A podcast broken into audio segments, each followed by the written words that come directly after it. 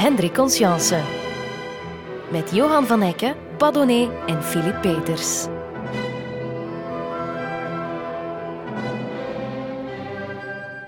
Antwerpen begin jaren 40 van de 19e eeuw. Conscience werkt sinds november 1841 als griffier bij de Antwerpse Academie. Hij is ja, wat je zou kunnen noemen gesetteld. Aan de academie trekt hij een meer dan behoorlijke wedde. En daarmee kan hij zelfs een jong gezin onderhouden. Want jawel, ondertussen heeft ook de liefde zijn intrede gedaan in het leven van Conscience. Haar naam is Maria Antonia Pijnen. Niet iedereen is blij met zijn keuze. Voor zijn vader, Pierre Conscience, is het meisje van te geringe afkomst en niet bemiddeld genoeg. Bovendien verstaat ze geen woord Frans. Maar Conscience laat zich niet door van de wijs brengen.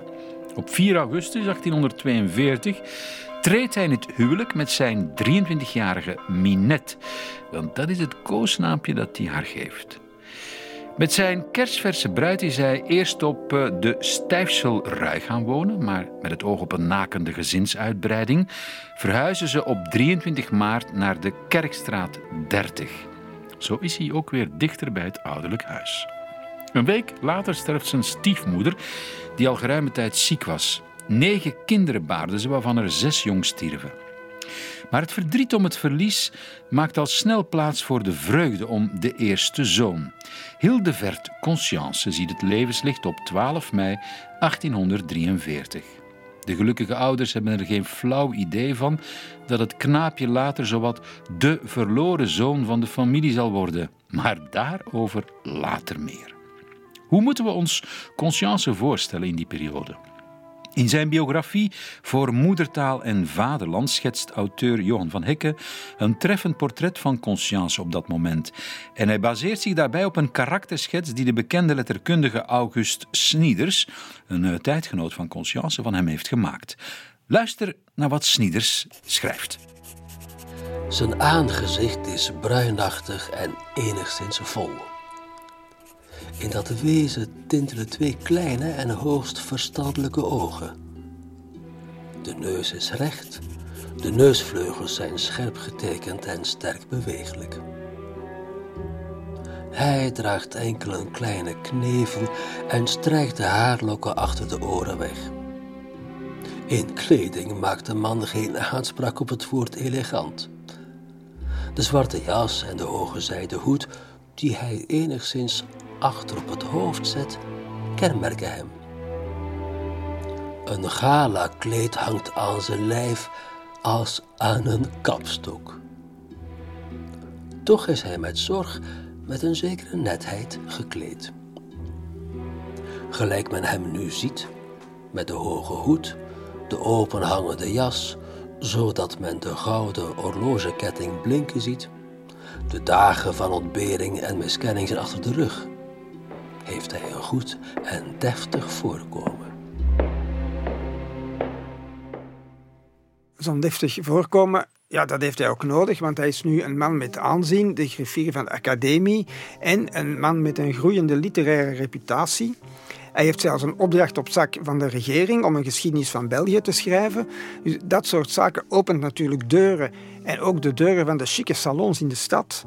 Al zijn dat dan weer plekken waar hij zich niet zo op zijn gemak voelt.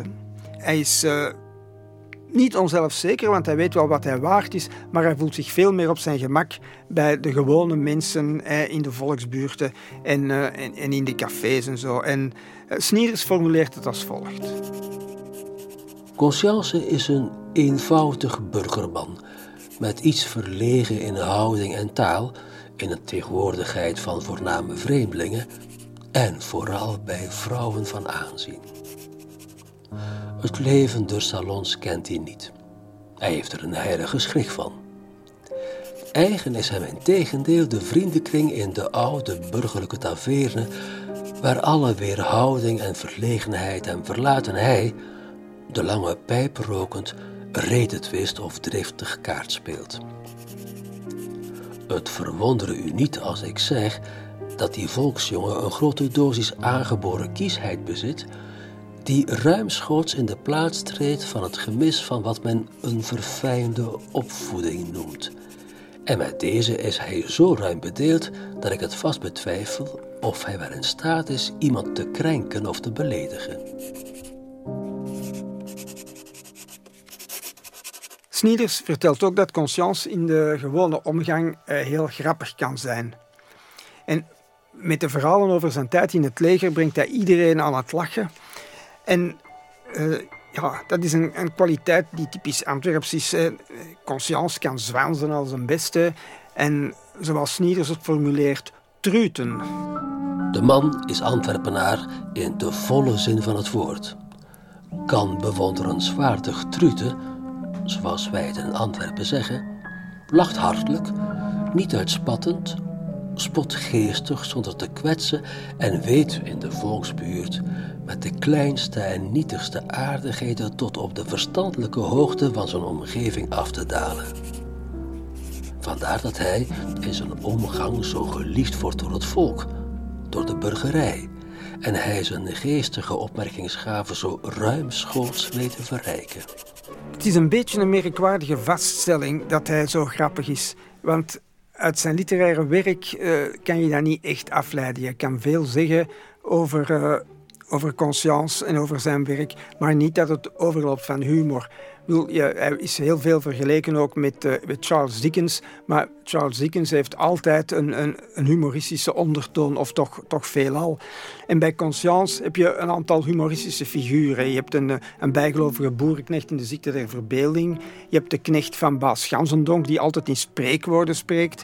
En je hebt de, de, uiteraard de hele grappige Donatus Quick in het Goudland. Maar voor de rest heb je soms wat, wat situatiehumor.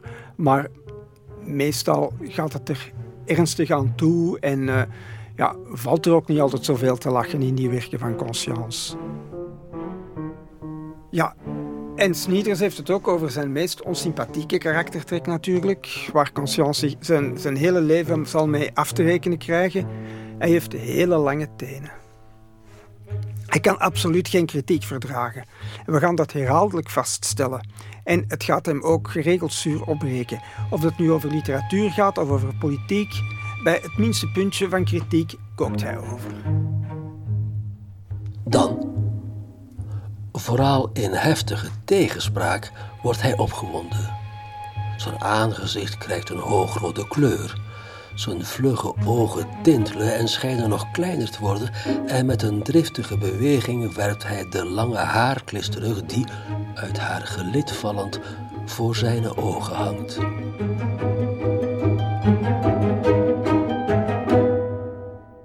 Ja, en dan is er nog een, nog een mankementje dat uh, Snieders opmerkt. Conscience is echt wel een man van woorden, maar veel minder van daden. Hij heeft een, uh, een vurig taalgebruik, maar als er een ei moet gelegd worden, dan... Uh, hij, is, hij, is geen, hij is geen revolutionair en hij heeft een heel groot respect voor overheid en gezag. In woorden, als de opgewondenheid hem aangrijpt, is hij stout. In daden doorgaans uiterst voorzichtig. Dit gaat, zegt men, hand aan hand met zijn bedeesdheid. Doch het ontzag voor alles wat hij hoger in rang acht, is bij hem uitermate ontwikkeld. Misschien deels ten gevolge zijn er een nederige afkomst en de bittere moeilijkheden waarmee hij te worstelen had.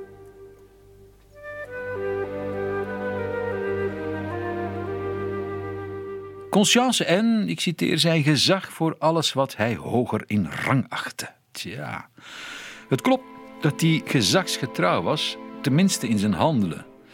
Maar velen hebben hem nadien ook weggezet als een aardsconservatief of als een moralist die vooral het katholicisme wilde verheerlijken. Er wordt hem verweten dat hij de maatschappelijke problemen van zijn tijd wel beschreef, maar niet op zoek ging naar de oorzaken en daarvoor geen oplossingen aanbood. De vraag is alleen of je hem dat wel kan verwijten. Men verwijt hem nu dat hij conservatief is, maar men verwijt hem dat met de ogen van nu. En eigenlijk moet je kijken met de ogen van, van de 19e eeuw of van het midden van de 19e eeuw. Het feit dat Conscience zegt dat er problemen zijn en, en dat, je, dat je die kan lenigen en dat je er ook uit kan geraken door bijvoorbeeld te gaan studeren of door flink aan uzelf te werken en ijverig te zijn. Dat is in C niet een conservatieve gedachte, dat is eigenlijk een heel progressieve gedachte in de 19e eeuw. Want dat is eigenlijk de basis van het 19e-eeuwse liberalisme. Conscience was ook helemaal niet socialistisch uh, van, van idee. Uh, in 1948 werden Karl Marx en Engels opgepakt in Brussel tijdens de revolutie van 1848. En Conscience vond dat eigenlijk wel een hele goede zaak dat die Duitse oproerkraaiers opgepakt werden en in de gevangenis gegooid. En in een van zijn latere romans, Bavo en Lieveke, zegt hij heel expliciet dat hij niet gelooft in herverdeling van de rijkdom. Conscience is natuurlijk echt wel beroerd door, die, door de sociale wantoestanden. Zeker in Antwerpen ziet hij ze voortdurend. Hij heeft er trouwens zelf ook, uh, ook mee geconfronteerd geworden. Maar in zijn boeken beschrijft hij ze inderdaad alleen maar. En hij ziet inderdaad niet de fouten die er aan ten grondslag liggen die in de maatschappelijke structuur. Hij wijt het altijd aan toevallige omstandigheden of aan tegenslag. Aan de andere kant, het was ook niet de taak van Conscience natuurlijk om oplossingen te bieden voor de problemen. Het was al goed dat hij ze beschreef en expliciet beschreef. En zoals ik al, al zei, eh, voor hem was de morele en intellectuele vooruitgang van het individu de sleutel om de maatschappij vooruit te helpen. Dus ja, er is een beetje wel een, een paternalistische opvatting en je vindt dat ook terug in zijn werken. En een van die eerste dingen die hij in die periode schrijft, is daar echt een prachtig voorbeeld van. Het is een, novelle waarvan de, de, titel eigenlijk nog altijd een, een staande uitdrukking geworden is: Wat een moeder lijden kan. Hoe meer ik Wat een moeder lijden kan lees, hoe straffer ik het eigenlijk vind als verhaal. Hij toont zich echt top en top een gevoelsmens. En zijn, zijn hart krimpt wanneer hij het verhaal beschrijft van een familie die door werkloosheid eh, aan de, echt diep in de armoede en in de hongersnood is terechtgekomen. En het is een beetje een tranentrekker ook, de roman. Uh, tranen, maar toch ook uh, kritiek. En wanneer hij die levensomstandigheden van, van dat, uh, van dat arme gezin beschrijft, dan schrijft hij letterlijk dat de miserie bij hem een zeker gevoel van haat tegen de samenleving oproept. Vier naakte muren waren hier de stomme en enige getuigen van pijn en lijden. En het gezicht van het smartelijke schouwspel dat zich daar vertoonde vervulde het hart niet alleen met droefheid, maar ook met een zeker gevoel van haat tegen de samenleving.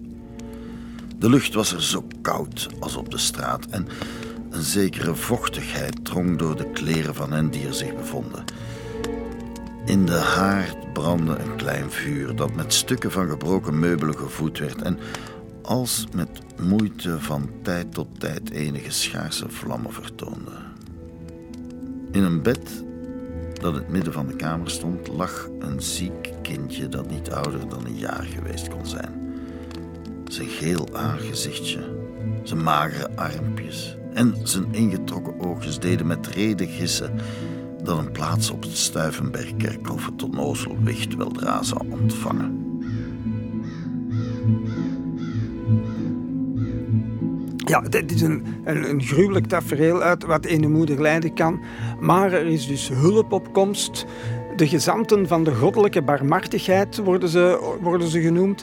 Het zijn de dames van liefdadigheid. En dat is voor de armen een uitkomst en voor de rijken is dat dan uh, de kans om het zielsverrijking en zelfvoldoening uh, te krijgen door die liefdadigheid. En Conscience wist perfect over wat, of vooral over wie hij schreef, want hij was bevriend geraakt met een rijke Antwerpse familie, de familie Taagman. En hij zou daar ook uh, af en toe zijn nieuwe romans komen voorlezen. En de vrouw des huizes, de dochter van de latere provinciegouverneur, Elisabeth Taagman, dat was de, de voorzitter van een vereniging die zich de Dames van Liefdadigheid noemde. Uh, en uh, Betsy, Betsy uh, die is de bron voor de liefdadige hoofdfiguur uit de roman, Anna. En dat zal later de moeder worden van de bekende Marie-Elisabeth Belpaire. Nu, daar is een, uh, een, een, prachtige passage waarin Anna haar vriendin Adela probeert te overtuigen om mee op pad te gaan om die arme mensen te bezoeken. En die Adela die zegt van ja, maar nee, dat ga ik niet doen. Ik kom daar niet binnen, want dat is daar allemaal vuil en smerig. En trouwens, ik heb al betaald. Ik heb al, ik heb al mijn, mijn bijdrage geleverd. Dus uh, ik moet daar eigenlijk niet binnen zijn. Adela, jij kent geen arme mensen. Beoordeel ze niet op die slordige bedelaars die het rondhalen van aalmoezen als een goed ambacht aanzien en hun kleren met opzet vervuilen en scheuren om medelijden in te boezemen. Kom mee met mij. Ik zal u werklieden tonen van wie de kleren niet gescheurd zijn, van wie het huishouden niet vuil is en bij wie de mond zich niet zal openen om te vragen, maar alleen om te danken en te zegenen. Gij zult de afgrijselijke honger op hun gezichten geschilderd zien, het zwarte brood bevrozen tussen de verstijfde vingers van de kinderen, de tranen van de moeders, de sombere wanhoop van de vaders. O, indien jij één oog op dit stomme tafereel van smart en lijden zou slaan, wat een engelenblijdschap zoudt gij vinden om dit alles met een beetje geld te veranderen. Gij zoudt die arme kinderen zich dansend aan uw kleren zien hechten. De moeder zou u met samengevoegde handen toelachen. De vader, door dankbaarheid verdwaald, uw fijne hand in zijn benige handen drukken en met brandende tranen besprengen. En dan dan zoudt gij ook tranen van zaligheid storten, Adela, en gij zoudt uw handen aan de hunne, hoe ruw ook, niet onttrekken. Zie, Adela, de gedachte aan zulke stonden ontroert mij zeer. Anna beschrijft dus hoeveel liefde en vriendschap je terugkrijgt van die arme mensen wanneer je hen helpt. En zij is tot tranen toe bewogen. Ja, de tranerigheid eh, moet ook andere mensen aanzetten om zulke dingen te doen. En uh, de rest van het verhaal is inderdaad ook een prachtig voorbeeld van wat er gebeurt en is ook heel overtuigend voor die, voor die Adela. de armen kunnen hopen en de rijken die kunnen ontdekken wat, hoe gelukzalig het geven is van hun rijkdom. En zij krijgen daar dan gemoedsrust voor in de plaats. Zo ging het eraan toe in Antwerpen in 1842.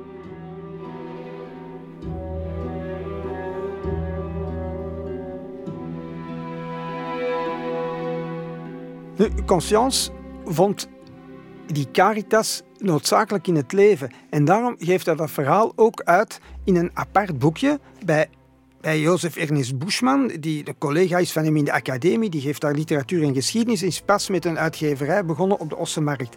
En dit is dus een heel klein boekje, een mini-boekje van 11 op 8 62 bladzijden dik en daar staan ook nog eens 60 houtsneden in. Dus dat is eigenlijk iets bibliofiels. Dat is niet iets dat hij geschreven heeft voor, voor uh, de, de massa de, of, of, voor het gewone volk.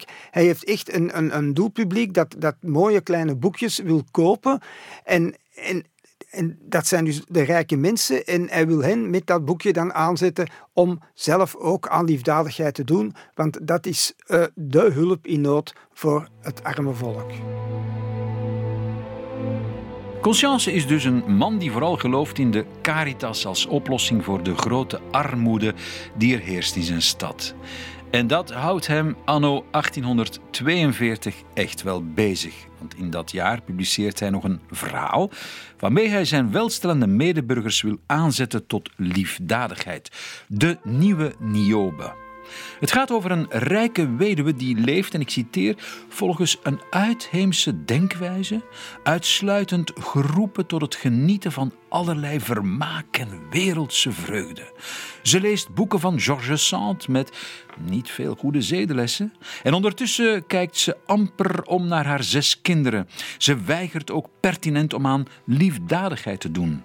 Zelfs haar eigen schoonzus, die in armoede leeft, kan niet op haar compassie rekenen. Pas nadat ze, net als Niobe uit de Griekse mythologie, bijna al haar kinderen verloren heeft aan de cholera, komt ze tot inkeer. Het is een strenge zedeles die Conscience hier neerzet. En alle middelen zijn goed om in te spelen op het gemoed van zijn lezer. Wie niet aan liefdadigheid doet en enkel voor zichzelf leeft, zal boeten. Op een gruwelijke, expliciete wijze beschrijft hij de ziektesymptomen bij een kind dat getroffen is door de cholera. Het kind werd koud op de borst. Zijn wangen vielen in, alsof het vlees onder de huid versmolten waren.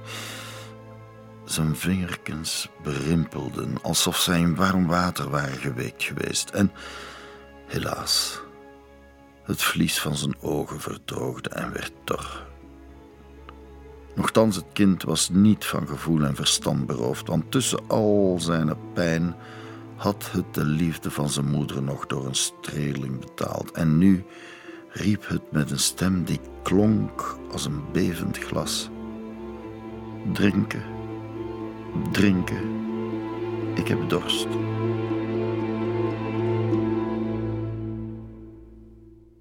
Het is een scène die vandaag een beetje onkies aanvoelt. Maar voor zijn toenmalige lezers moet ze zeer herkenbaar zijn geweest. De cholera was reëel. Antwerpen wordt er in de 19e eeuw regelmatig door getroffen. Dat gebeurt voor het eerst in 1832. Van de 1307 cholera-gevallen zijn er 710 met een dodelijke afloop. De stad heeft ook alles mee om problemen te kunnen krijgen. Het is de periode dat de industrialisering op volle toeren draait, de stadsbevolking in een snel tempo aangroeit met mensen die op zoek zijn naar werk en vaak terechtkomen in de meest armoedige omstandigheden. De haven, zeelui, steegjes, krotten, vervuild putwater, vieze grachten en ruien, collectieve toiletten en zeer primitieve gezondheidsvoorzieningen. De cholera kan er zich razendsnel verspreiden. Conscience weet dus waarover hij spreekt. Maar hij weet ook zeer goed voor wie hij schrijft en waarom. Om zijn lezers te vermaken, maar ook te verheffen. En niet alleen door ze te wijzen op de katholieke plicht om aan liefdadigheid te doen. Nee, ook nog iets anders. Conscience gelooft in caritas, maar hij gelooft misschien nog meer in individuele emancipatie. Als je maar hard genoeg werkt en, en gebruik maakt van al je talenten, dan kom je er wel in het leven. Uh, hij kan ervan meespreken, hij heeft dat zelf meegemaakt, heeft zich ook moeten opwerken met veel doorzettingsvermogen en veel tegenslagen moeten over, overwinnen. Maar onderwijs is voor hem de pijler om naar een hoger niveau te komen. En zijn volgende boekje, Hoe men schilder wordt, is daar een, een mooi voorbeeld van. Het is een, een, een oproep om kinderen naar school te sturen en in dit geval uh, naar de academie waar hij zelf werkt. Het is ook een beetje een pamflet om mensen aan te zetten om kinderen naar de academie te sturen voor een culturele opvoeding.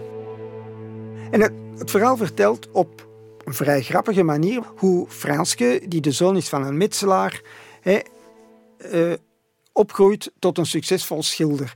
Hij, hij kan, uh, zijn grootmoeder en zijn moeder vinden dat hij zo fantastisch kan schilderen en willen dat hij naar de academie gaat. Nu, het is ook al een heel belerend boekje, want als voorbeeld deze passage waarin Conscience adjunct kunstenaars uitlegt wat ze moeten gaan doen in de academie om het te maken. Jongere leerlingen Gij die aan uw tekenstudium begint, geeft acht op mijn woorden. Voorwaar, ik zeg het u, wilt gij schilder worden en glorie zoeken, leert dan alles wat er in de kunsten kan geleerd worden. Dan zult gij rijk aan kennis zijn. Uw genie zal zich zonder moeite ontwikkelen. Uw hand zal kunnen gehoorzamen aan de inspraak van uw geest. En niets zal in het uitvoeren van uw scheppingen een hinderpaal zijn leert en arbeid in uw jonge jaren. Zo niet, moogt gij volgende woorden als een voorspelling aannemen. Vergeten knoeier, arm leven en bitter brood. Wat heel interessant is aan dat verhaal, is dat je ook een volledige kijk krijgt op hoe het er aan de academie aan toe ging en hoe je, uh, wat je allemaal moet doen om uiteindelijk het opperste geluk te bereiken, een belangrijke prijs winnen eh, met, eh, met een schilderij. En het duurt ook heel lang, die opleiding. Het duurt, minstens elf jaar. En uh, we leren dat van de vader van Franske, die heel veel bedenkingen heeft bij het feit dat zijn zoon niet voor Metzer zou gaan studeren, maar naar de academie zou gaan.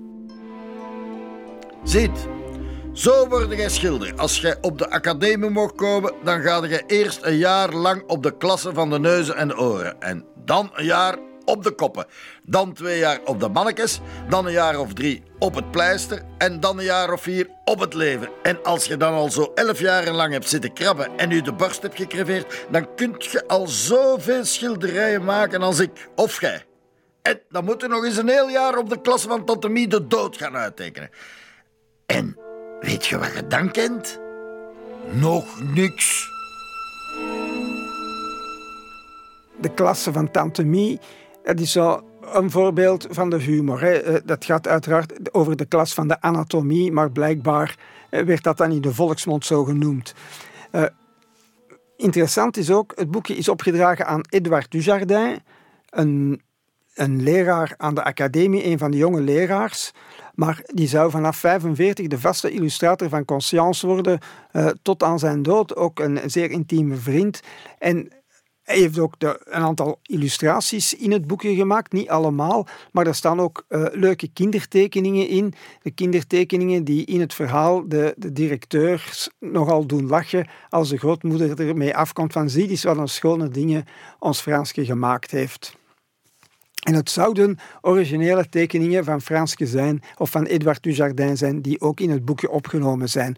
Maar daar staan er ook in van Wappers zelf en van verschillende andere uh, kunstenaars. Dus het, uh, het, is ook een, een, mooi boekje weer van Bushman, combinatie van illustratie en, en, en, en teksten. En uh, je merkt wel dat de conscience toch ook wel beïnvloed is door die schilders wanneer hij zo, zo, zo dingen beschrijft. Hè. Bijvoorbeeld het, het, de dag waarop Franske naar de academie gaat, beschrijft hij het krieken van de ochtend.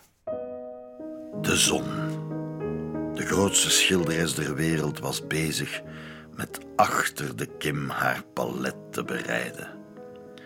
Zij verenigde en mengde er de schoonste verven op, welke zij bezit om die plechtige dag om de eerste stap van Frans in de baan der kunst met een ongemene glans te beschijnen. Weldra wierp zij door enkele penseeltoetsen de grijsgele doodverf op haar onmeetbaar paneel. En de stad Antwerpen stond als een aangelengde schets zichtbaar in het schemerlicht. De invloed van de Antwerpse Academie laat duidelijk zijn sporen na in het werk van Conscience. Zijn pen wordt bijna een schilderpenseel. Indien u zich afvraagt of Conscience nog leesbaar is, wel, begin dan bij hoe men schilder wordt. Het is een unieke inkijk in de Antwerpse Kunstacademie in de jaren 40 van de 19e eeuw. Het is de tijd waarin Gustave Wappers en Ignatius van Bree er de plak zwaaien. De tijd ook waarin Conscience helemaal in de ban is van de schilderkunst. Hij schrijft ook in de krant over, over kunst. Hij schrijft over muziekkunst, maar hij schrijft ook over schilderkunst. Hij, bespreekt op een bepaald moment in de Antwerpenaar. Uh, heeft hij een hele reeks waarin hij schilderijen bespreekt die tentoongesteld worden in de academie en waarbij hij ook een heleboel kritiek geeft op, op een aantal zaken. Onder andere bijvoorbeeld dat, dat heeft minder met colorie te maken, maar dat men bijvoorbeeld uh, een aantal schilderijen met naakt uit de tentoonstelling heeft uitgehaald, waar hij zegt van wat, wat is dat nu voor onzin? Ik bedoel, dat is, dat is kunst en men, men verwijdert die uit de tentoonstelling uh, om andere redenen. De kunst ligt hem na aan het hart. De nijpende sociale kwestie houdt hem bezig, maar het moet gezegd dat Conscience in die jaren toch het meest van al begaan is met de Vlaamse zaak. Al zijn aandacht en bezorgdheid gaat uit naar de Vlaamse beweging. In gezelschap praat hij bijna over niks anders. Met elke stap die de Vlaamse beweging voorwaarts zet, is hij blij als een kind. En een zeer belangrijke stap voorwaarts wordt genomen in 1840. Tot dan toe is de Vlaamse beweging eigenlijk een louter literaire beweging, maar op dat moment betreedt ze voor het eerst het politieke forum. Er wordt namelijk een petitionnement opgesteld waarin voor het eerst klaar en duidelijk Vlaamse eisen worden geformuleerd.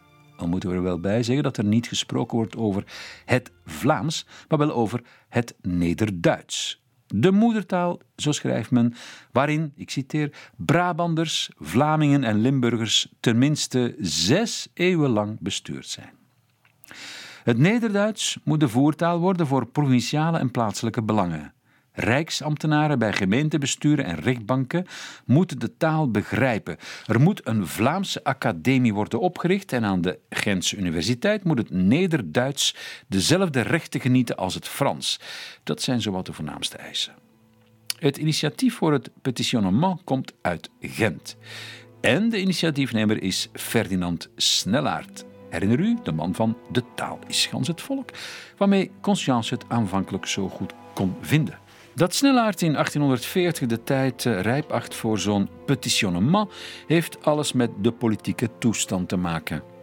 Een jaar eerder is immers het verdrag der 24 artikelen ondertekend. Daarmee heeft Nederland zich uiteindelijk neergelegd bij de onafhankelijkheid van België en wordt er een definitieve grensregeling uitgewerkt. Een regeling die weliswaar zeer nadelig is voor België. Het verliest een stuk van zijn grondgebied, waardoor bijna 400.000 landgenoten opnieuw de Nederlandse nationaliteit krijgen. Maar nu, een jaar later, zijn de gemoederen daarover bedaard. Het gevolg is wel dat flaminganten die zich al die jaren hebben gehuld in stilzwijgen om toch maar niet te worden beticht van orangisme of landverraad, opeens vrijuit durven te spreken. De taal van het Vlaamse volk is niet langer meer de taal van de vijand. Dus om initiatief te nemen en wat eisen op tafel te leggen. En ook in Antwerpen schaart men zich achter het initiatief. Tot grote blijdschap van Conscience?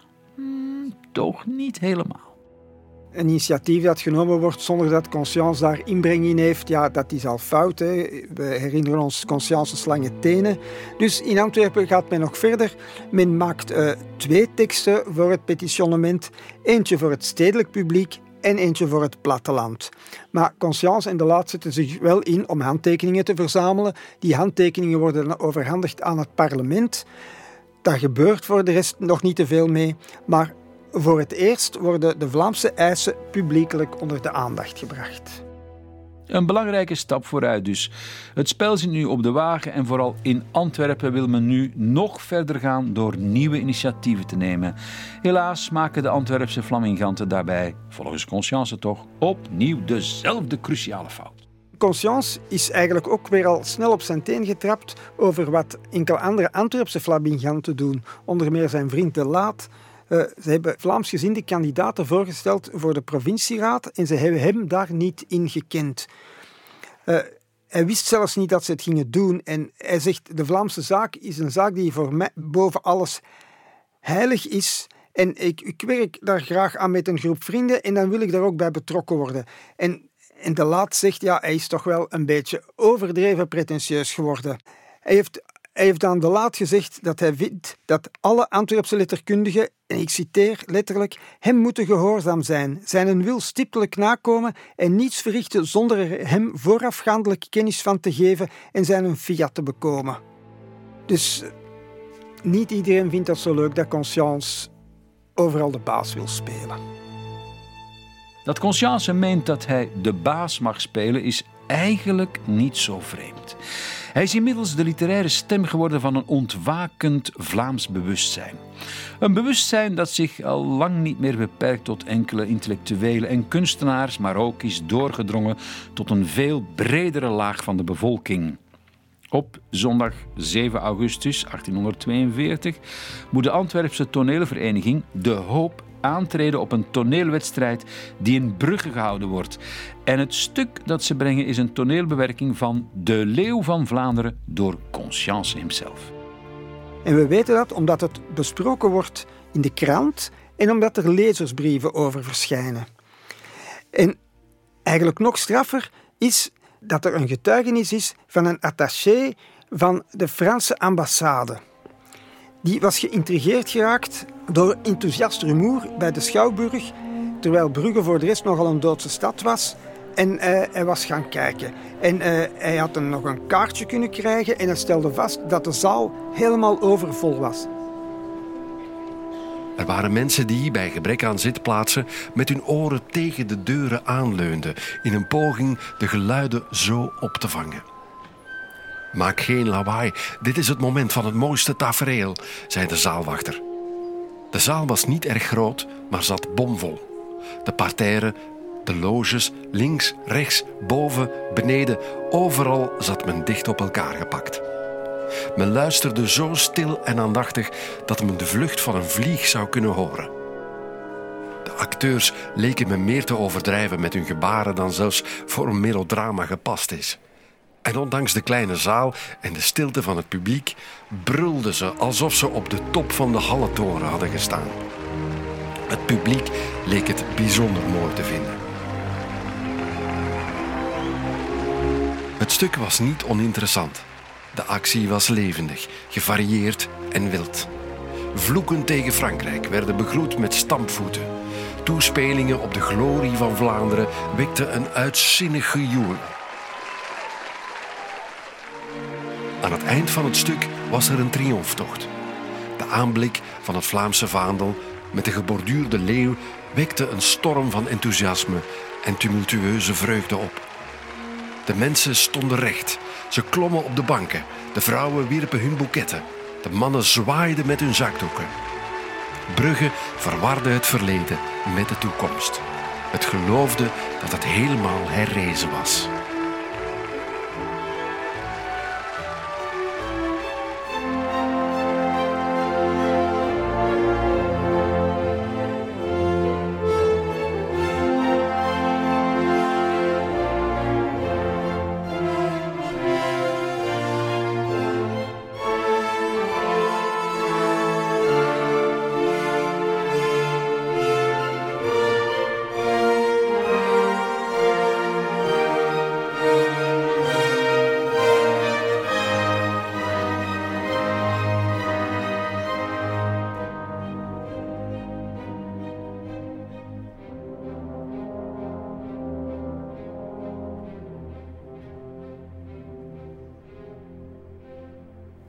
Leeuw van Vlaanderen met zoveel succes en klauwen heeft uitgestoken op de bühne, begint hij met zijn mercantiele geest ook na te denken over hun heruitgave van het boek.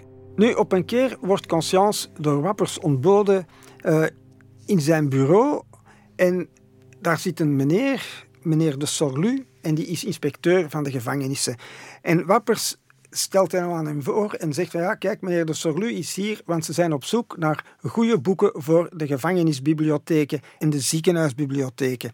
En uh, ik heb gezegd dat uw werken ideaal zijn. Hè. Eh, de, mensen, eh, de mensen gaan er niet bij in slaap vallen, want er zit, er zit veel schwung in. En ze gaan er ook nog iets bij leren. Dus dat, is, dat is ideaal. En dat bevestigt ook meneer de Sorlu. En hij zegt van ja, we gaan een grote aankoop doen. Hè je bestelt dan maar papier bij uw uitgever, maar bezorgt mij twee exemplaren van, allez, bezorgt mij een exemplaar van die twee boeken, zodat ik dat naar de bibliotheekcommissie kan geven. En dan is dat gewoon een kwestie van, uh, van, van formaliteiten.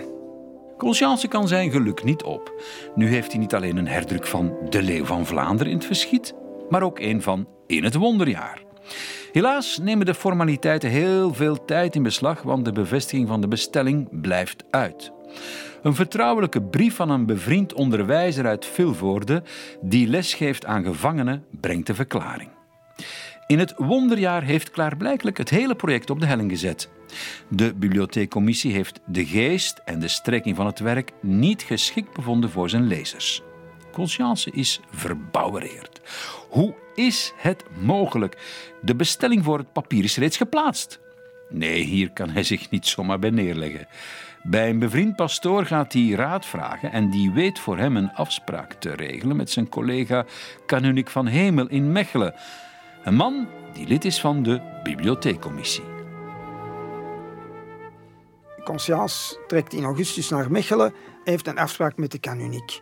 En Van Hemel zegt van, het is allemaal niet zo'n probleem, we gaan dat allemaal nog in orde kunnen brengen, maar we moeten een paar onbelangrijke dingen wijzigen in uw boek. Want je begrijpt that er, zijn mensen, er zijn mensen die zitten in die gevangenis, die kunnen daar niet buiten. En jij begint dan te schrijven uh, over, over uh, liefdesgeschiedenissen en, uh, en, en, en, trouwen enzovoort. Ja. en, en dan ook nog wilde vechtpartijen. En die mannen zijn allemaal alweer spannig en dat hitst die alleen maar op. Dus we moeten dat allemaal, dat moet allemaal een beetje kalmer. Hè.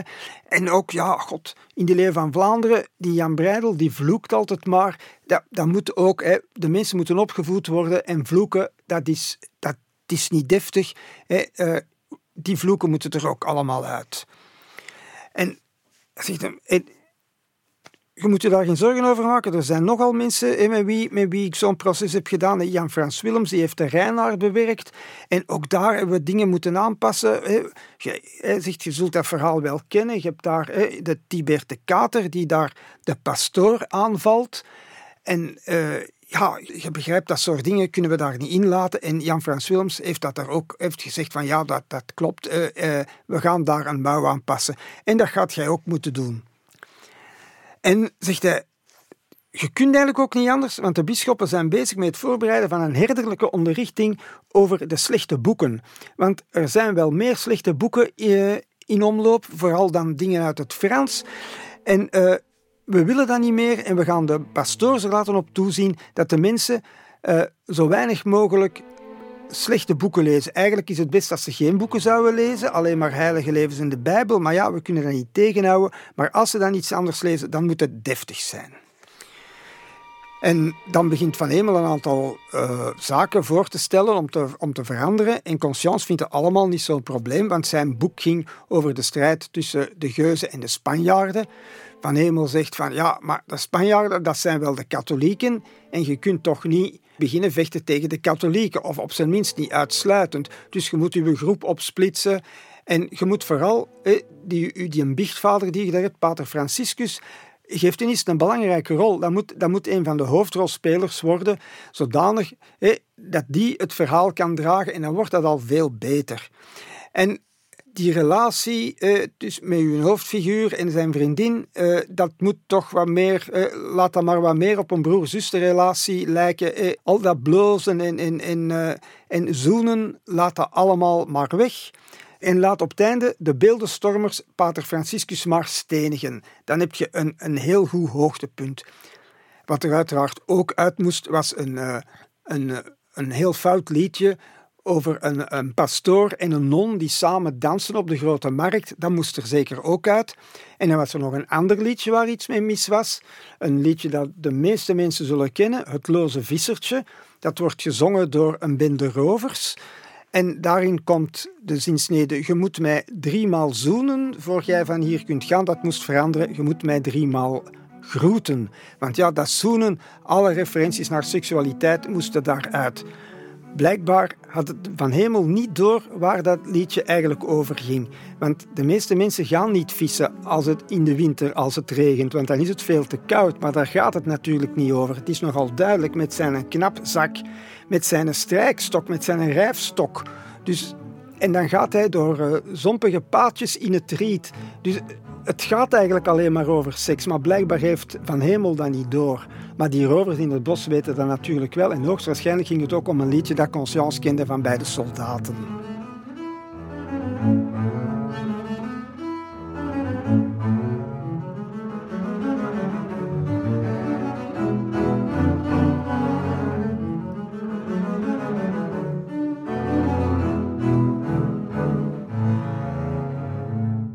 Conscience laat zich dus censureren. En dat dat is iets wat hij beter niet had gedaan. Tot op het einde van zijn leven zou hij zich hiervoor moeten verantwoorden. Ja, Conscience heeft zich altijd verdedigd met het feit dat hij eigenlijk nauwelijks een lezerspubliek had, dat dat dus moest, uit, moest uitgebreid worden, dat er geen traditie was in het lezen van Vlaamse boeken, hè, want de hogere klassen en zo die waren verfranst. Dus hij moest een lezend publiek opbouwen uit het mindere volk en daarom moest hij eigenlijk ook kon hij niks schrijven dat tegen uh, de geloofsovertuiging van dat, van dat uh, volk inging. En uh, hij, hij moest hun zeden en hun geloof kunnen, kunnen verdedigen als hij echt een Vlaamse letterkunde of volksletterkunde wou mogelijk maken en de moedertaal verder verspreiden. Heeft dat later op het eind van zijn leven uitgebreid becommentarieerd in een interview aan George Eekhout. Ik wilde mijn werken onder het volk verspreiden. In mijn boeken was mijn toetssteen altijd de reden en de gevoelens van eenvoudige mensen te ontwikkelen. Ik heb nooit iets geschreven dat het volk niet kon verstaan. Ik heb nooit de slechte hartstochten willen verbloemen of de ondeugd met lieftallige kleuren willen versieren. In de collectie van honderd boeken welke tot op heden mijn werk uitmaken, zult je geen enkel onzedige verwikkeling vinden. Geen enkel ontuchtige geschiedenis. Andere verdiensten kunnen mij ontbreken, maar die bezit ik tenminste. De taak is niet altijd gemakkelijk geweest. Ik moest altijd op zoek gaan naar afwisseling in mijn verhalen, telkens nieuwe omstandigheden bedenken. En ik beroofde mij vrijwillig van een van de nuttigste ingrediënten waarvan hedendaagse romanciers gebruik maken om het belang van hun werk te verhogen. En niet tegenstaan heb ik volgehouden en mijn wil heeft alles overwonnen. Je zult trouwens ook opmerken dat het godsdienstig gevoel dat uit mijn verhalen spreekt geen dwepersovertuiging is, doch het geloof in de breedste zin van het woord.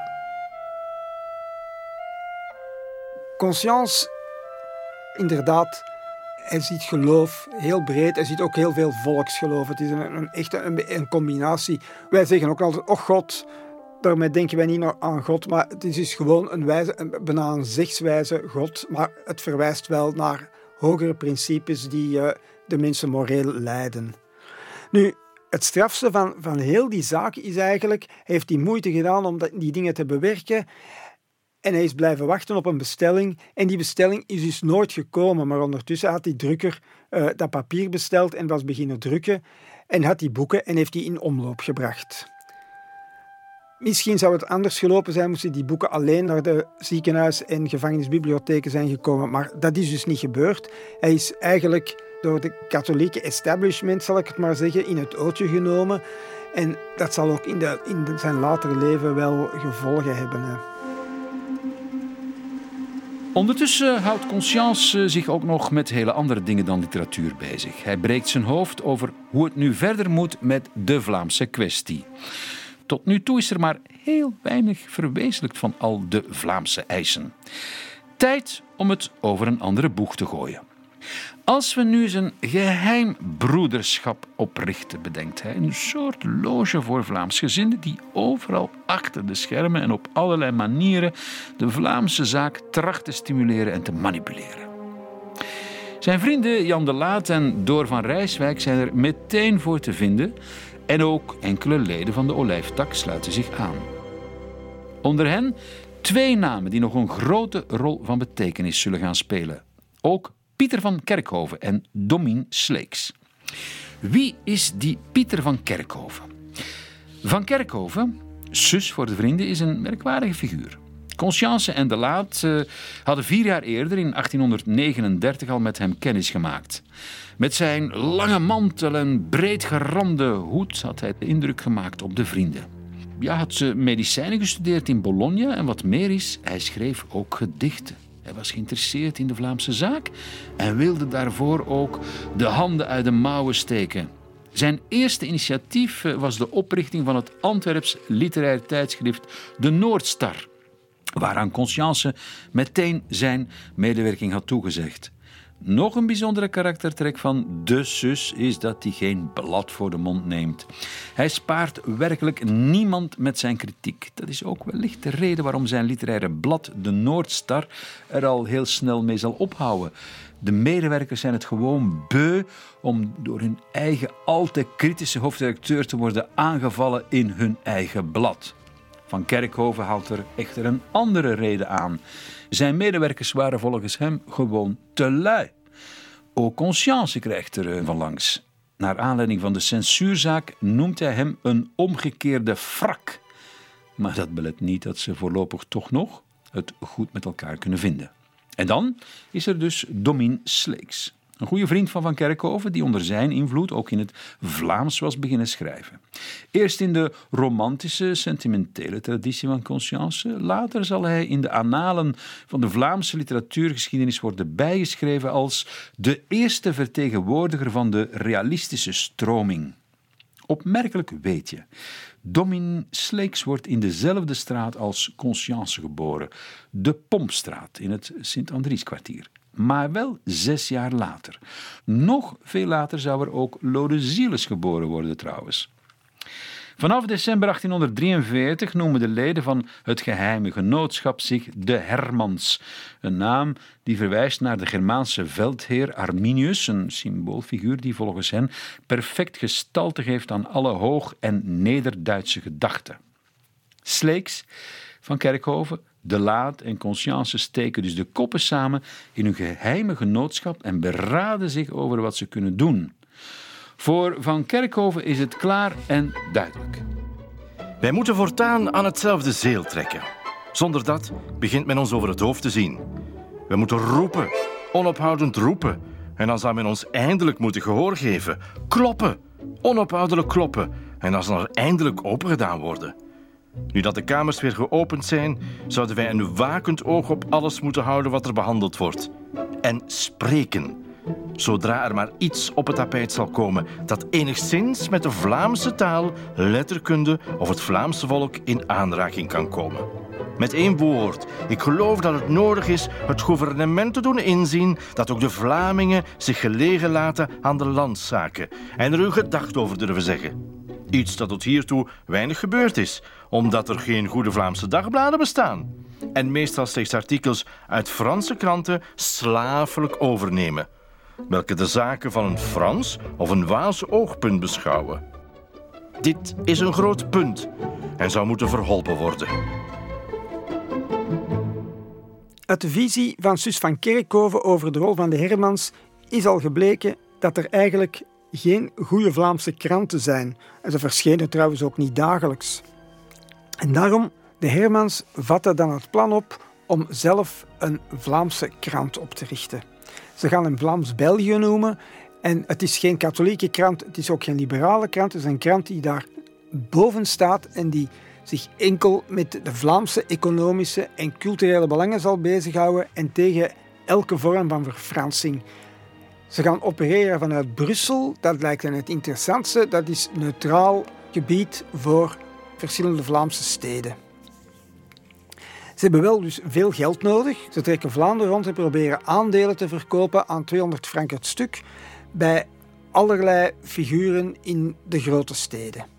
Conscience gaat ook zijn neus opsteken in de hogere kringen in Brussel en bij Nothon, eerste minister, om te horen wat daar misschien nog uit de lucht kan vallen. En tot zijn verwondering stelt hij vast dat men in Brussel heel goed weet waar de Vlamingen mee bezig zijn. Ze kennen hun publicaties, ze kennen hun eisen. Maar, en ze geven hen eigenlijk ook wel groot gelijk, maar ze zijn bang. Ze denken van als we de eisen van de Vlamingen in willen, dan gaan ze weer meer willen. En daardoor gaat er dus een, een grote kloof ontstaan tussen de Vlamingen en de Walen. Dus het zal een krant moeten worden zonder ook enige overheidssteun. En Jan de Laat wordt de hoofdredacteur en zijn eerste onderredacteur wordt Domien Sleeks. Die zegt zijn, uh, zijn job als leraar in het onderwijs op, verhuist naar Brussel en wordt de eerste opsteller.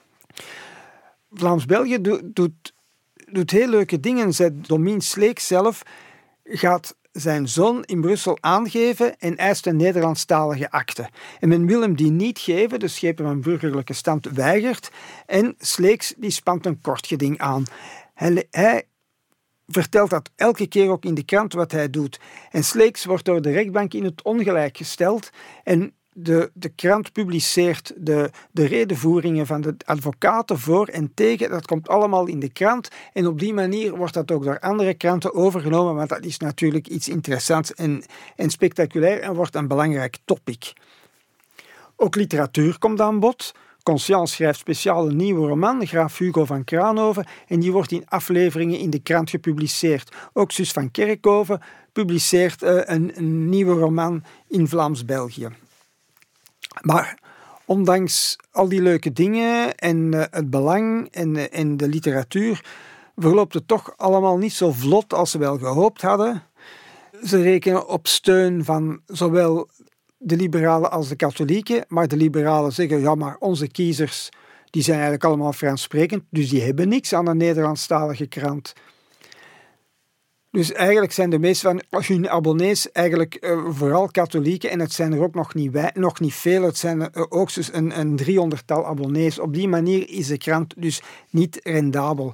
Conscience trekt ook nog eens het hele land door om toch de mensen te proberen te overtuigen om aandelen te kopen. Maar als blijkt dat zelfs onder de Hermans er zijn die geen aandelen willen kopen in hun eigen krant, ja, moet de krant zich eigenlijk gewonnen geven.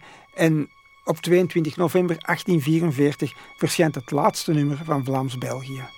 Een eigen Vlaamse neutrale krant. Het eh, is zo'n mooi idee. Conscience heeft ervoor gewerkt als een beest. Hij is dan ook zwaar aangeslagen door het faillissement. Maar wat hem nog meer pijn doet, is dat een dag later de abonnees van Vlaams-België een nieuwe krant in hun bus vinden. Een krant met een andere naam, maar die wel heel erg lijkt op Vlaams-België, namelijk de Vlaamse Belgen. Wat is er gebeurd? Domien Sleeks heeft achter de rug van Conscience om het op een akkoordje gegooid met de katholieke partij. En die zijn op de proppen gekomen met genoeg geld om een doorstart te kunnen maken. De katholieken zien de krant als het perfecte vehikel voor hun verkiezingspropaganda. Ah, niet dat het veel uitmaakt, want wanneer de katholieken niet zoveel later de verkiezingen verliezen, wordt de krant opgedoekt. Maar ondertussen voelt Conscience zich alsnog dat men hem een mes in de rug heeft gestoken. Hij is razend op Domien Sleeks. De ondankbaarheid van hen aan wie ik niet alleen mijn tijd opofferde, maar voor wie ik in situaties terechtgekomen ben waaruit ik niet zonder verwondingen ben geraakt, die verstandeloze ondankbaarheid heeft mij een bittere les gegeven. Een pleister op de wonden is dat in het voorjaar van 1845 in Duitsland Flemisches Stilleben verschijnt. Dat is de Duitse vertaling van drie populaire verhalen van Conscience, wat de ene moeder lijden kan, hoe men schilder wordt en Siska van Rosemaal, dat nog maar een half jaar tevoren verschenen is. En de vertaler is niet de eerste de beste. Het is Melchior van Diepenbrok, die zo pas door de paus verkozen is tot de nieuwe prinsbisschop van Breslau, het huidige Wrocław in Polen.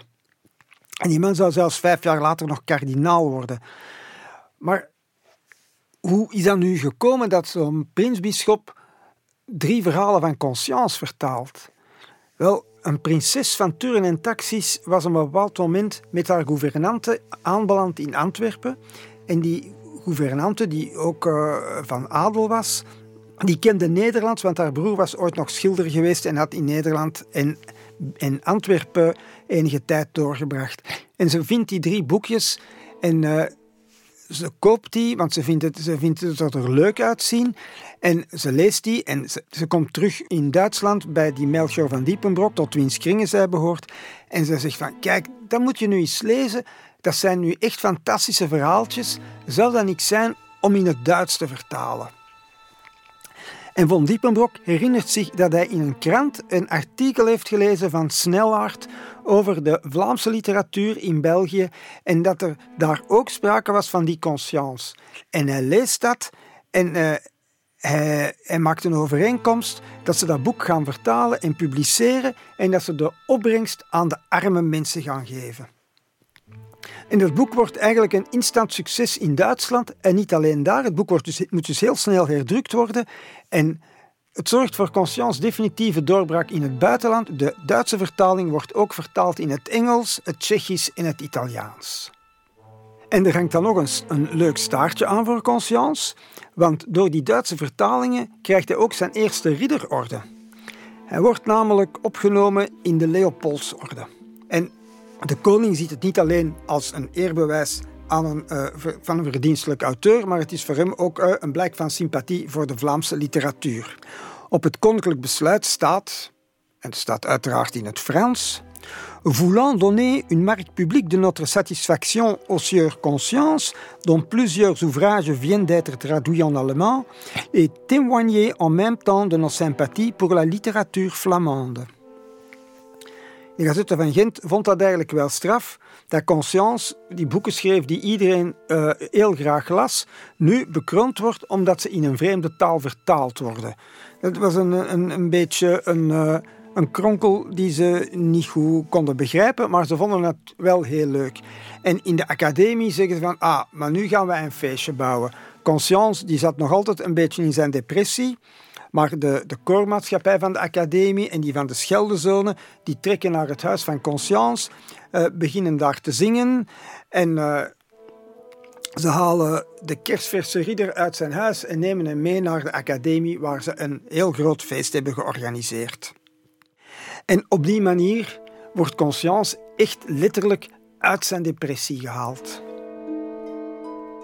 Nu, het is ook zo, zo'n bekroning, uh, sommige mensen vinden dat fantastisch, maar er zijn er altijd een aantal die het uh, bedenkelijk vinden. Er zijn er een aantal die denken van dat het een werktuig is van ministeriële kuiperijen om de Vlaamse partij naar het hogere bestuur te lokken. Dat is dan iets dat uit de Franse kringen komt. En de Indépendance Belge die vond dat heel erg toevallig dat de minister die bekroning uh, in verkiezingstijd bekend maakte.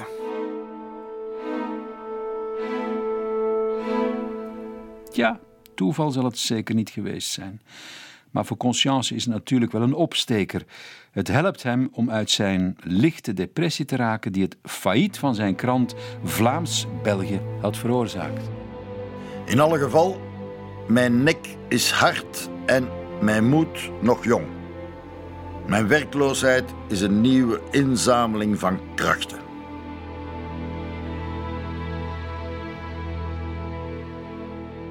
Reculer pour mieux sauter dus. Conscience verzamelt zijn krachten om zich opnieuw in de Vlaamse strijd te werpen. Het grote probleem volgens hem is dat er geen eendracht bestaat onder de Vlaamse strijders. En daar wil hij iets aan doen. Er moet een nieuwe vereniging komen, los van de politieke partijen boven de partijen. En opnieuw brengt hij zijn getrouwen samen. Usual suspects als Jan de Laat, Den Door, Gustav Wappers en nog wat leden van de Olijftak, waaronder ook ene Jan van Beers, een jonge dichter die sinds het lezen van De Leeuw van Vlaanderen helemaal in de ban is geraakt van Conscience en de Vlaamse zaak. De twee zullen vrienden worden voor het leven. Wie uiteraard geen uitnodiging krijgt, is Domin Sleeks. Het is immers door zijn verraad dat de vereniging van de Hermans opgedoekt is. De gebeurtenissen met de Hermans indachtig wordt er ook beslist om volledige geheimhouding te eisen van iedereen die lid is van het genootschap. En ze moeten allemaal zwijgen over wat er beslist wordt en wat er gebeurt. Ze gaan wel op zoek naar mensen om hun uh, kring uit te breiden en om onderafdelingen te stichten in de grote steden. En uh, organiseert het in Gent. En Conscience gaat op zoek wie ze kunnen vinden in Brussel. En hij stoot op een zekere Johan Wilhelm Wolf, met wie hij goed bevriend zal geraken. En die ook een eigen tijdschrift heeft, de Broederhand. En die een paar romans van Conscience in het Duits zal vertalen. En die zegt, maar je moet daar een soort loge van maken. Dat is, eh, eh, want die geheime vormen, als je geheime vormen inbrengt, dan, dat, dan, dan verbindt dat u meer en dan gaat u ook meer op die geheimhouding kunnen werken. En dus krijgt het geheel een nieuwe naam, het wordt het Heilig Verbond. En een afdeling heet dan vanaf een meesterschap. En ze hebben vier meesterschappen: Rubens, Agnesens, Artevelde en Breidel. Aan vier steden verbonden. En Antwerpen is dan het hoofdmeesterschap. De leden zijn broeders. De voorzitter is een heermeester. En die heeft een vierkante hamer waarmee hij kandidaten, meester en strijder kan slaan. En elke zitting opent met de woorden: Met God beginnen wij, Vlaanderen de leeuw. En het einde wordt besloten met God zegene onze pogingen. En dan antwoorden ze weer allemaal: Vlaanderen de leeuw. En ze hebben ook een eigen tijdrekening en die begint, wat dacht u, in 1302. Voor de leden van het Heilig Verbond is het het jaar 1302. Voor de rest van de wereld is het 1845. En dat is een dramatisch jaar. In juli 1845 duikt in de regio Kortrijk de aardappelziekte op die op korte tijd het hele land besmet. Planten sterven af en de knollen rotten in de grond. Quasi de volledige oogst gaat verloren. Het belang van de aardappel in de voedselvoorziening wordt duidelijk wanneer de voedselprijzen scherp stijgen en op het Vlaamse platteland een echte hongersnood uitbreekt. Sommigen spreken van een straffe gods voor de zedelijke verloedering, anderen achter de rook van de eerste stoomtreinen verantwoordelijk. Vele duizenden vluchten naar andere gewesten van het land in de hoop daar nog werk of voedsel te vinden. De toegang tot de steden en dorpen wordt hen ontzegd, waardoor ze hopeloos ronddwalen tot ze bezwijken aan uitputting of ziekte. Het zijn gebeurtenissen die Conscience aangrijpen. Zijn roman Een goed hart zal deze hongersnood later als uitgangspunt nemen. Zijn beschrijvingen van de honger en de ellende is misschien wel van het meest aangrijpende wat hij geschreven heeft. Ziet gij ginds die halfnaakte mensenschimmen bij hopen over de velden dwalen? Hoe machteloos slepen zij stramme leden over de sneeuw. Een onuitsprekelijke pijn doorwoelt hun ingewanden. Hun oog is zonder leven. Ze hebben honger en zoeken voedsel. Daar valt er een die niet meer zal opstaan. Nog één. Nog meer. De hopen verminderen. Zij zaaien hun lijken langs de baan. Niemand ziet om naar de gevallen broeder. Want ieder gevoelt insgelijks de ijskoude des doods op zijn verengde boezem drukken. De hongersnood geestelt die levende geraamte voort. Zij bukken het hoofd nog dieper in de wanhoop en dwalen sprakeloos verder. Altijd verder. Misschien totdat de laatste gevallen zijn.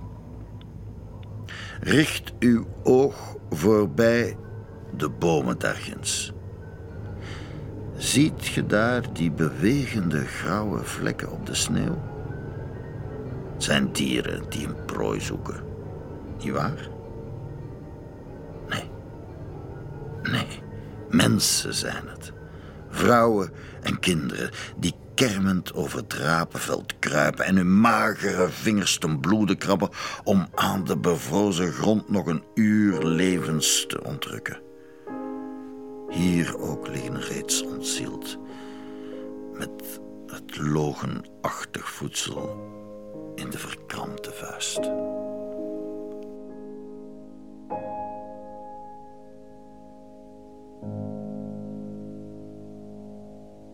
1845 is een vreselijk jaar voor de Vlaamse bevolking, maar voor Conscience en Jan de Laat is het niet alleen kommer en kwel. Op 6 november trekken Conscience en de Laat weer eens naar Gent, want ze zijn samen met Karel Lodewijk Ledegank, de dichter van de drie zustersteden, benoemd tot geagregeerd professor aan de Universiteit van Gent. Een hele chique titel voor iets dat voor de rest weinig voorstelt, want lesgeven aan de universiteit gaan ze natuurlijk niet doen. Maar ze worden benoemd tot dat professoraat omdat ze de exponenten zijn van de ontwikkeling van de Vlaamse letterkunde. Ze moeten een eet afleggen en het is uh, allemaal een beetje een, een, formaliteit. En in de aula klinkt een, uh, een beheerst academisch applaus. Maar buiten, buiten aan, de, aan, de, aan de universiteit staan een heel veel Vlaamsgezinden en uh, uh, ze juichen en uh, roepen halleluja en ze zien het beloofde land reeds voor zich open liggen. En in dat beloofde land wordt conscience overal op handen gedragen, zelfs bij de ongeletterde Vlaamse bevolking. Een heleboel mensen kunnen nog niet lezen. En het enige contact met literatuur is het gaan kijken naar toneelstukken. En Katz maakt ook van die toneelstukken. Dus toneelstukken is heel populair bij die Vlaamse bevolking. Dus op die manier leren zij conscience kennen. Ook wat ene moeder lijden kan, wordt heel snel door Hippolyte van Penen tot een toneelstuk verwerkt. En, en Siska van Roosemaal, elk boek van conscience wordt heel snel op de planken gebracht. En wie niet kan lezen, komt op die manier in contact met conscience. En dat groeit en men zegt, hij leerde zijn volk lezen, maar mensen willen leren lezen om die boeken van conscience te lezen, want ze willen het niet alleen op toneel zien, uh, ze willen het ook echt wel lezen. En, en er zijn ook verhalen van, van, van wijken of, of, of, stegen waar de mensen geld samenleggen om één exemplaar van een boek van conscience te kopen. En als er dan één iemand is in die steeg die kan lezen, dan leest die s'avonds voor uit die roman en iedereen luistert. En, en er zijn ook verhalen van mensen die hele romans van conscience van buiten kennen zonder dat ze kunnen lezen. De populariteit van Conscience beperkt zich niet tot Vlaanderen alleen. Ook in Duitsland vinden zijn romans meer en meer de weg naar een breed publiek. In februari 1846 mag hij zelfs opnieuw de champagne kurken laten knallen, want hij is door de koning van Pruisen tot ridder in de orde van de Rode Adelaar benoemd, de op een na hoogste Pruisische ridderorde. Maar bij wie al die lofbetuigingen en onderscheidingen in slechte aarde vallen, is bij Frans van Kerkhoven, ons Suske. Is het jaloezie? Best mogelijk. Maar er is nog iets anders. Want wat we nog niet hebben verteld is dat Conscience een groot muziekliefhebber is. Hij zingt ook graag. Hij is zelfs lid van een koor, de Scheldezone. Een koor waar zus van Kerkhoven de voorster van is. En het is daar dat de ruzie tussen beide heren ontstaat. Wat precies de aanleiding is, is moeilijk te achterhalen, maar het mondt uit in een gevecht dat voornamelijk in de pers zal uitgestreden worden. Zo verschijnen er in augustus 1846 een aantal anonieme artikels in het Gentse liberale blad Den Vaderlander, vermoedelijk geschreven door de acolyt van Van Kerkhoven, Domien Sleeks. Daarin wordt het bestaan van het Heilig Verbond onthuld. Ze wordt beschreven als een geheime sociëteit van Vlaamse letterkundigen. Er wordt gesproken van een samenzwering en een hels verbond waarvan dat conscience aan het hoofd staat. En dat de vereniging funeste gevolgen zal hebben voor de Vlaamse beweging in een ander artikel wordt Conscience werkelijk met de grond gelijk gemaakt. Die dikke, gezonde jonge heer met die aardige moustache en dat uh, mottig haar dat hem wel enigszins het voorkomen geeft van een zeemeermin. Wel, dat was een paar jaar geleden een zeer gewoon schrijver. Thans noemen wij hem de Walter Scott van België. En wat meer is, een genie van de eerste klas. Over enige jaren had hij onder andere schone dingen eens iets uitgezet dat nogal aardig was. Hij had zich namelijk, daar hij liberaal was, voor een handvol centen aan de katholieke partij verkocht. En dient te gevolgen een werk dat hij als liberale schreef, extra katholiek gemaakt. Vermoedelijk uh, viel meteen ook het doek over het Heilig Verbond, dat nogthans volop bezig was met het organiseren van petities om via de provincieraden de lessen Nederlands verplicht te maken in het middelbaar onderwijs. Er werden althans na 22 juli geen verslagen meer genoteerd in het verslagboek. Maar dat wil nog niet zeggen dat Conscience nu bij de pakken wil blijven zitten. Het Heilig Verbond is dan misschien door de mand gevallen er moet natuurlijk nog wel gestreden worden voor de Vlaamse zaak. En hoe moet het dan nu gebeuren? Conscience overlegt met de laat en waarom geen weekblad? Een satirisch weekblad. Het is een idee waar de laat al langer mee rondloopt. En hij vindt ook steun bij Lodewijk Vleeshouwer, ook een lid van de Olijftak, en de hoofdredacteur van het Handelsblad van Antwerpen, dus iemand met ervaring. En zo verschijnt op 26 januari 1847 het eerste nummer van de Roskam, met als ondertitel Een weekblad van de Ouden Eed door drie diepzinnige staatkundigen opgesteld. Zo staat het op de titelpagina. Maar de drie diepzinnige staatkundigen hebben lessen getrokken uit de val van het Heilig Verbond en ze publiceren hun artikels anoniem. Het blad wilde ook geen bindingen hebben met een politieke partij. De Roskam is geen jezuïet en ook geen vrijmetselaar, schrijven ze in hun eerste nummer.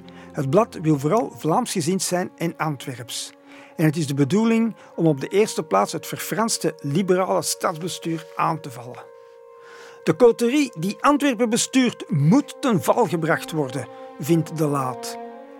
Het is ook een beetje natrappen. Want niet zo lang daarvoor is zijn kandidatuur als leraar voor het Atheneum in Antwerpen afgewezen. En zit dus met een wrok.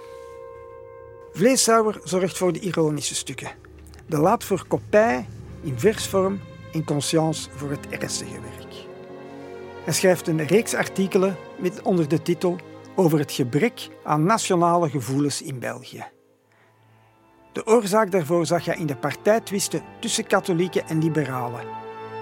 Hun kluchtspel dreigde een treurspel te worden en... Het Belgisch volk zit in het parterre en staart zich blind op het spel waarvan het geen woord verstaat. De kleingeestigheid bij de partijen was een bedriegelijk hansworstenspel dat het nationaal gevoel versmachtte. En het onderwijs was in hetzelfde bedje ziek. Overal in de onderwijsgestichten houdt men zich bezig met de strijd der gezindheden, met de affaires der vijf werelddelen, met het doorgronden en bewonderen van alles wat voor Frankrijk roemrijk is. Maar voor België, voor het vaderland, voor de nationaliteit, niets. De Belgische pers, en dan vooral de liberalen, was bijna volledig in handen van vreemdelingen. Daarmee bedoelde hij Fransen. Van de vier Franse dagbladen in Antwerpen werden er drie door Fransen volgeschreven en beheerd. Maar het grootste probleem lag volgens Conscience bij het Fransgezinde bestuur. In de Hollandse tijd kon men weinig worden zonder Nederduits te kunnen schrijven. Kan men nu wel half zoveel worden indien men het Frans niet schrijven kan? De Walen en de Fransgezinden hadden gedacht dat zij de Vlamingen hun moedertaal konden ontfutselen en dus van heel België een gelijkslachtige natie maken. Het opstaan van een jeugdige en krachtige nationale literatuur in de Neder-Duitse taal maakt de pogingen tot uitroeiing van het Vlaams nutteloos.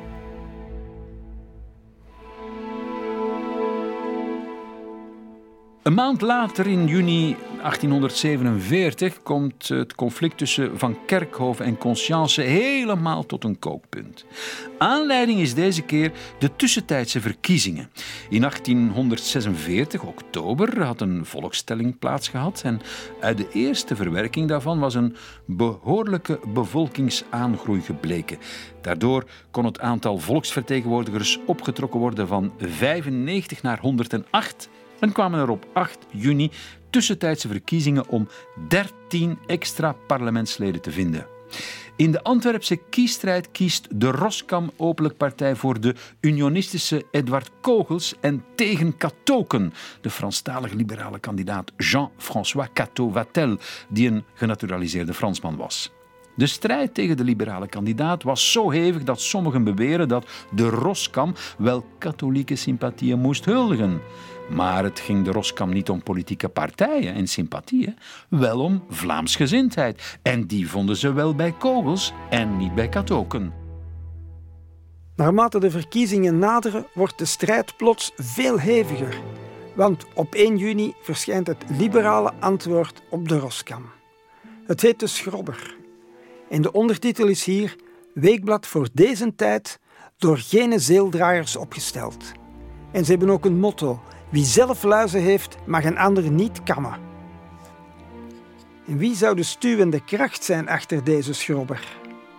Jawel, Suske van Kerkhoven. En van Kerkhoven drijft het op de spits. Wie unionistisch is antiliberaal en dus katholiek.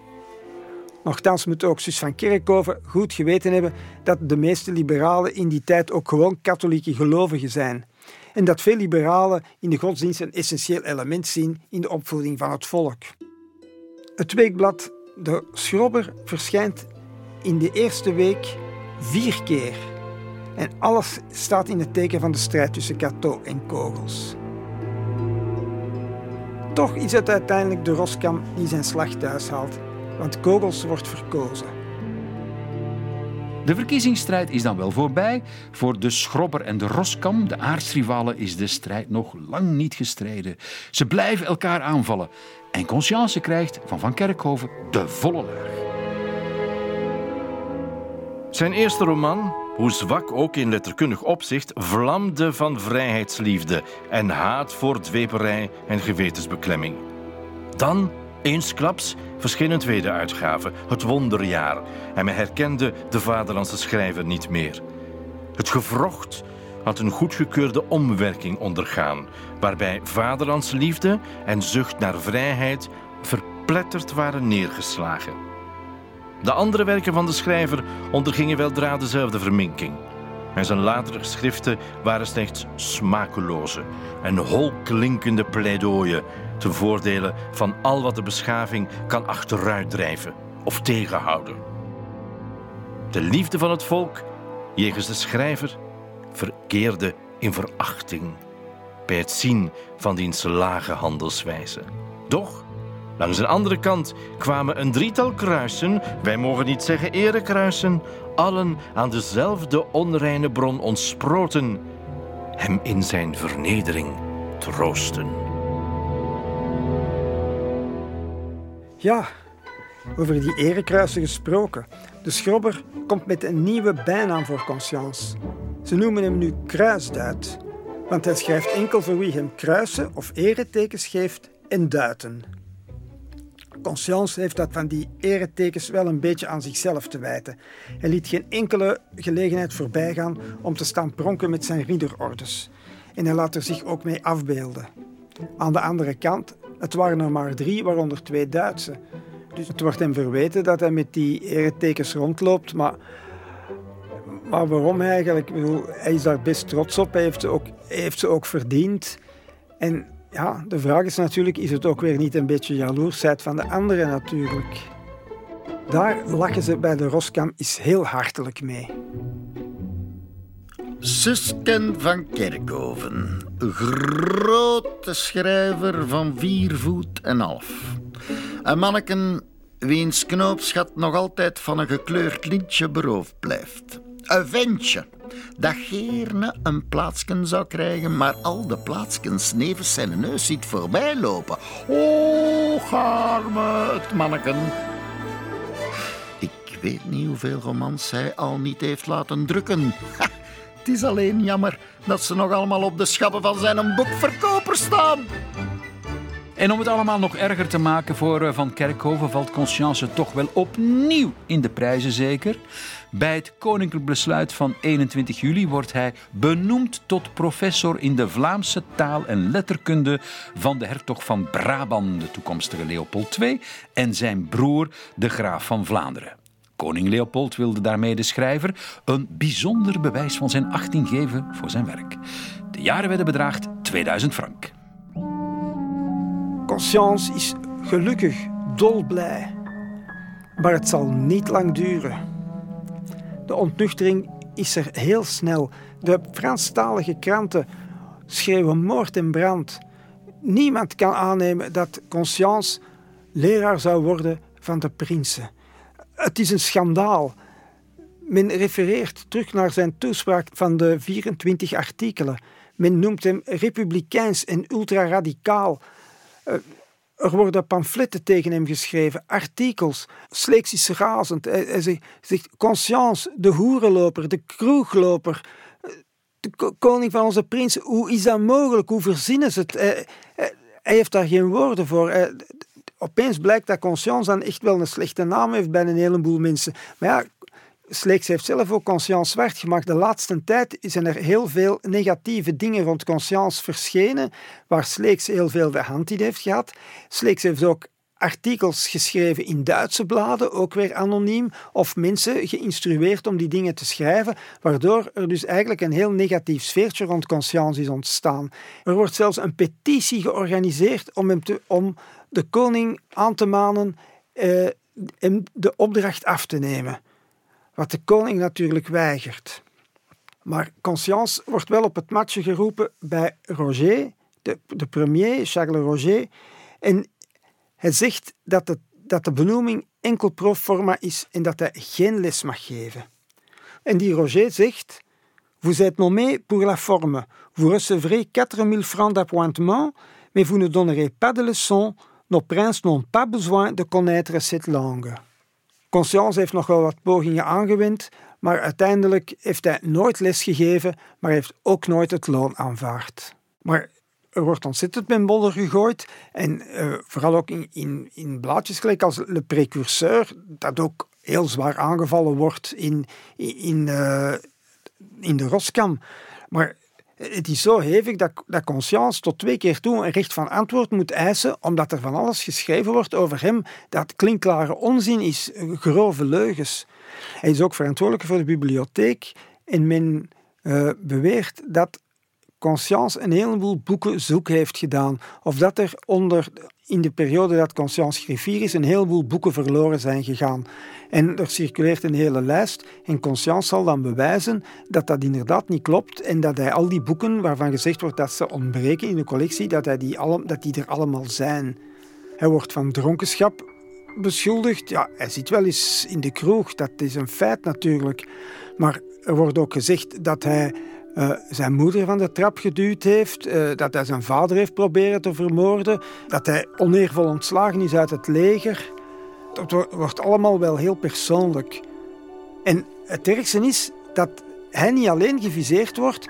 Gustav Wappers, die, waarvan iedereen wel weet dat dat zijn beschermheer is, die deelt in de klappen. En, en uh, men, men, gaat, men gaat Pappers en Conscience betichten van wanbeheer en zeggen dat de zaken in de academie heel slecht lopen, dat er van alle dingen verloren gaan. En dat, dat komt tot interpellaties in, in de Antwerpse gemeenteraad. En Wappers en Conscience hebben echt wel schrik op een bepaald moment dat men hen zal ontslaan. Ondanks alle verdachtmakingen kan Conscience zijn job behouden. En nog een keer probeert hij de neuzen één kant op te krijgen met een nieuw hoofdartikel in de Roskam.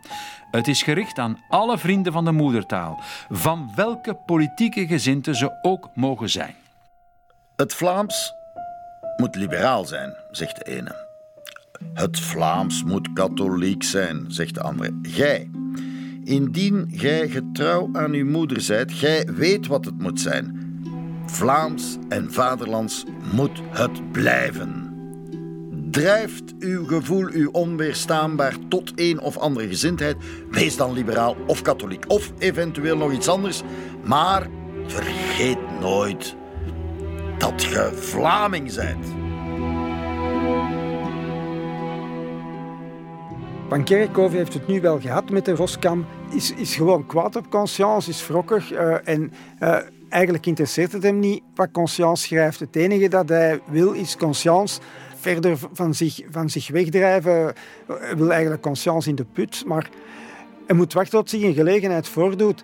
En op een, op een avond van een vergadering van de Olijftak zijn de vrienden van de Conscience veruit in de minderheid. En hij ziet de kans schoon en hij richt een stemming in om Conscience vleeshouwer in de laat te laten ontslaan, omdat zij door hun acties met de Roskam de olijftak eigenlijk uh, in discrediet gebracht te hebben. En het lukt wonderwel, hij haalt een meerderheid en de drie liggen eruit. Veertien dagen later komt de olijftak terug samen en uh, een heleboel mensen zijn verontwaardigd, want eigenlijk is dit niet netjes wat er gebeurd is. De meeste mensen zijn het er trouwens niet mee eens. En onder andere de voorzitter schrijft een, stuk in de krant dat hij zegt van ja, wat er gebeurt in Olijf, dat, uh, dat kan eigenlijk niet. Maar ja, de stemming, de stemming was wettelijk en volgens de regels. En Van Kerkhoven gaat nog verder. In de Schrobber publiceert hij de redenen van het ontslag en, hij zegt ze zitten achter dat schandalig blaadje dat tweedracht gezaaid heeft in, in, in de stad Antwerpen. En van Kerkhoven wordt nu helemaal baas in de olijftak, want alle vrienden die er nog waren van Conscience, of, of een heleboel van die vrienden, nemen je ook mee ontslag en, eh, en gaan weg. Terwijl een van de, van de argumenten van, van Kerkhoven juist was dat er mensen de olijftak verlaten hadden vanwege het gedrag van Conscience. Maar het is dus uh, een leugentje om bestwil. Door, door dit hele spel van, van Kerkhoven is er eigenlijk geen verschil meer tussen de redactie van de Schrobber en de olijftak. Conscience heeft zo zijn eigen visie op wat er gebeurd is. De heer van Kerkhoven stelde zich aan het hoofd van deze nieuwe secte en financieel gesteund door het staatsbewind begon hij een haatvolle oorlog te voeren tegen ons. Wij die het Nederduits en de vaderlijke zeden boven alle andere politieke strekkingen wilden verheffen.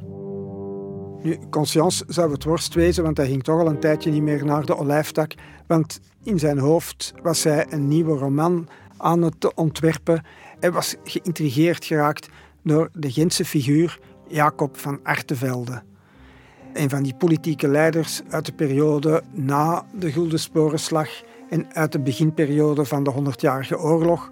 Een man die probeert zowel de Vlaamse handel met Engeland en met Frankrijk door diplomatie in stand te houden. En het is een man die succes op succes uh, boekt, zowel in veldslagen als met diplomatie. Artevelde is het zinnebeeld van de eeuwige worsteling van Vlaanderen tegen de Romaanse invloed. Maar ook het zinnebeeld van de persoonlijke vrijheid, zoals deze in de constitutionele rijken gewaarborgd is. Hij was de burger die zijn vaderland tegen uitheemse verdrukking verdedigde, die zijn broeders uit de hongersnood ophief, die nijverheid en handel deed bloeien als nooit tevoren. Hij was ook de eerste die van al die verbrokkelde Dietse gewesten een machtig Belgeland wilde maken.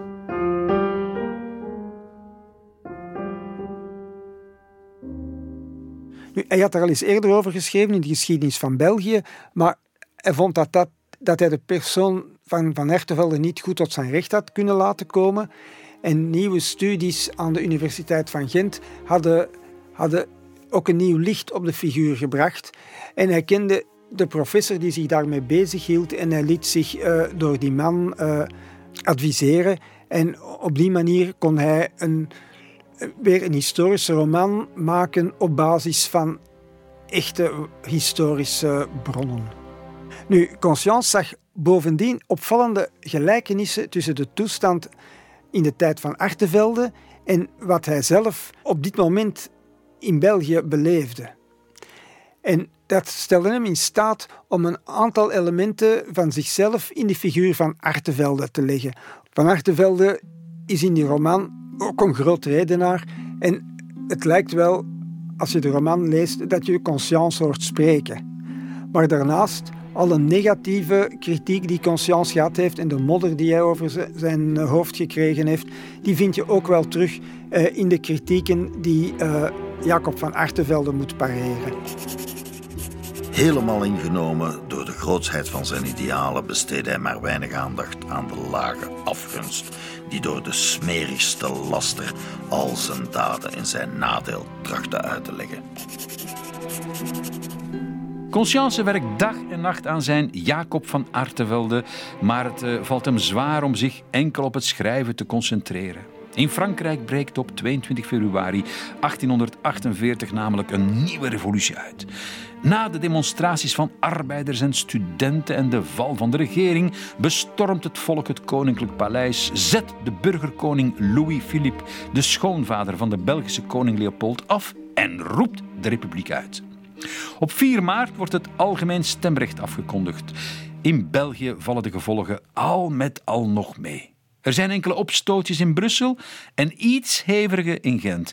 Maar de regering verlaagt onmiddellijk de kiescijns, waardoor het kiesrecht uitgebreid wordt.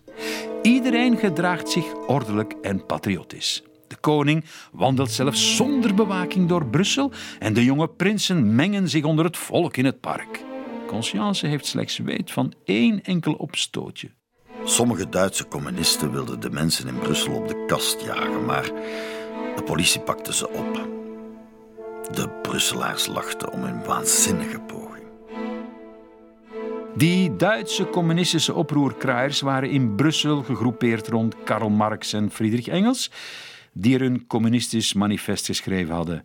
Drie dagen na Consciences brief worden ze uitgewezen.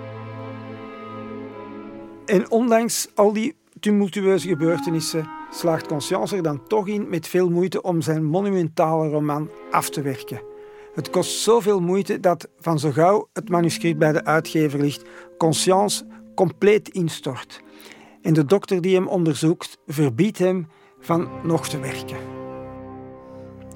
Mij vervolgen onophoudelijk mandrochtelijke denkbeelden die ik met geen geestesgeweld kan verdrijven en die voor een onbekend kwaad doen beven, zelfs te midden van mijn beste vrienden. S'nachts kan ik niet slapen. Een ijselijke zenuwkoorts doorloopt mijn ingewanden. Mijn hart doet mij pijn. Het slaat zonder maat te houden en ik ben gejaagd alsof duizend ongelukken mij bedreigden. Onbeschrijfelijk is deze ziekte. Ik vrees beurtelings voor geraaktheid, voor verlies van zinnen, voor hartziekte, voor bezwijmenis. Ik, hou mij van alles ver weg. Ik ga zelfs niet meer naar onze Vlaamse maatschappij. Ik ben moedeloos, raadloos en geheugenloos. Over drie dagen wil ik nog eens te voet naar Turnhout gaan om te ontvluchten wat mij achtervolgt. Vluchten naar de heide. Dat is wat Conscience zal doen en dat is ook wat een nieuw hoofdstuk in zijn literaire carrière zal inluiden.